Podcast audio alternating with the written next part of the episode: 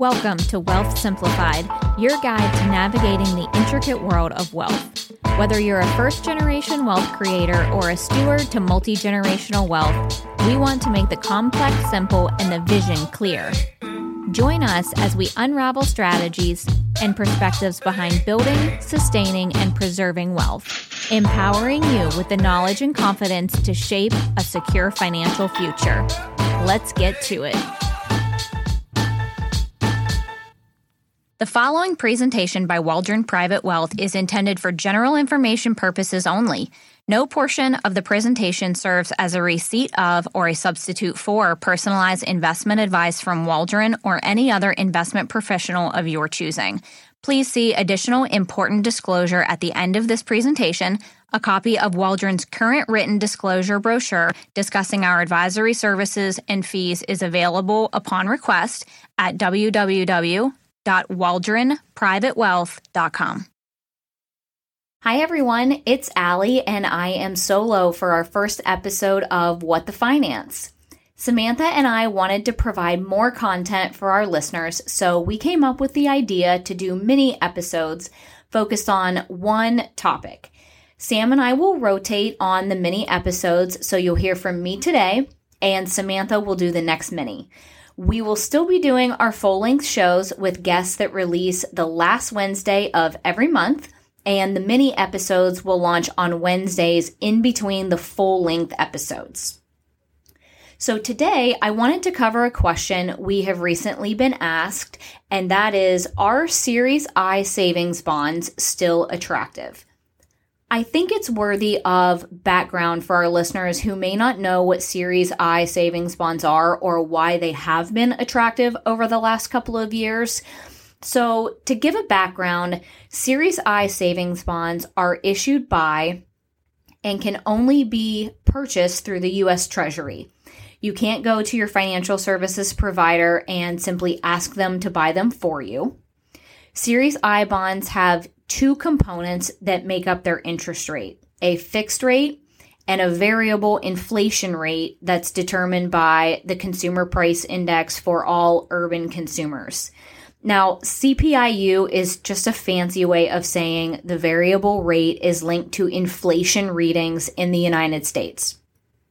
Now, because inflation has drastically increased post-COVID, these bonds are currently paying six point eight nine percent annualized, which many folks would consider a pretty good rate. A few key points. The total interest rate changes every six months, typically on May first and November first, so you are only guaranteed an interest rate for a six-month period. The annual yield is credited in six-month increments, and these are thirty-year bonds, which means they don't technically mature for thirty years, but there are provisions for early redemption. You must hold the bond at least twelve months. However, if you redeem the bonds between twelve months and five years, you will lose the previous three months' interests. So the only way you don't lose interest is if you hold them over five years. These are also smaller increment bonds, so there is a ten thousand dollars limit per Social Security number or E I N per calendar year, and the interest is taxed at the federal level, but not the state and local level. So with that background out of the way, let's get to the question. Are Series I bonds still attractive? And we believe it's important to look at the inflation environment as well as alternatives. Anytime we ask ourselves if a particular investment is attractive, we always has, have to ask, well, attractive compared to what? So the May first rate change is projected to be anywhere between three point two five percent and four percent annualized based on C P I U data that's been published since November of twenty twenty-two. But as of this recording, we do not have complete C P I U data to be able to confidently say what that May first rate change is going to be. It's worth noting that cash and cash-like alternatives such as C Ds, money markets, high-yield savings accounts, and federal treasuries have increased their interest rates due to Federal Reserve increasing interest rates over the last thirteen months. If you haven't noticed interest rates have increased, you've probably been under a rock. According to Bankrate dot com, as of April fifth, twenty twenty-three, a high-yield savings account will range from three point seven five to four point seven five percent. A money market ranges from four point two five to four point seven five. A twelve-month new issue C D averages four point nine percent. And a one-year treasury is approximately four point five percent. And keep in mind the treasuries fluctuate day to day. High-yield savings accounts and money markets generally have no holding period and therefore offer more flexibility than choosing a bond or a C D that has a minimum twelve-month holding period in this particular example. Interest rates on high-yield savings accounts and money markets tend to go up as the Federal Reserve continues to raise rates.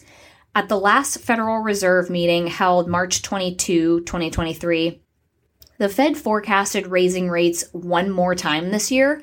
So as we start to think through this for our clients, we ask ourselves, so Series I bonds are projected to yield between three point two five and four percent, and you must hold them a minimum of twelve months.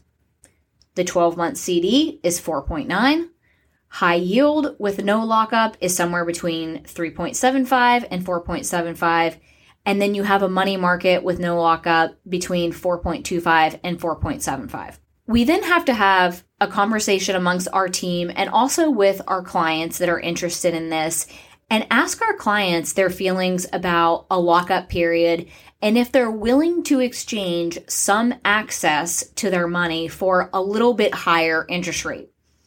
And everybody's different, but in our experience, many investors will sacrifice a little bit of yield in exchange for having more full access to their money. So I think at the end of the day, you have to you have to weigh the interest rates and then ask yourself, am I okay with a specific lockup period? If you are, great, that will help you. And if you're not okay with a lockup period, that's going to lead you to probably, you know, a different type of investment than, than you might be considering. Our team is here for you. If you need help with your wealth planning or investment strategy, reach out to us.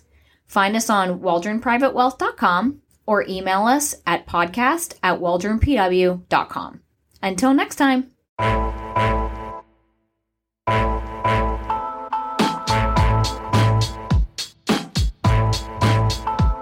If you're in need of wealth management planning and advice, we'd love to connect with you. You can reach out to us directly at podcast at waldron p w dot com.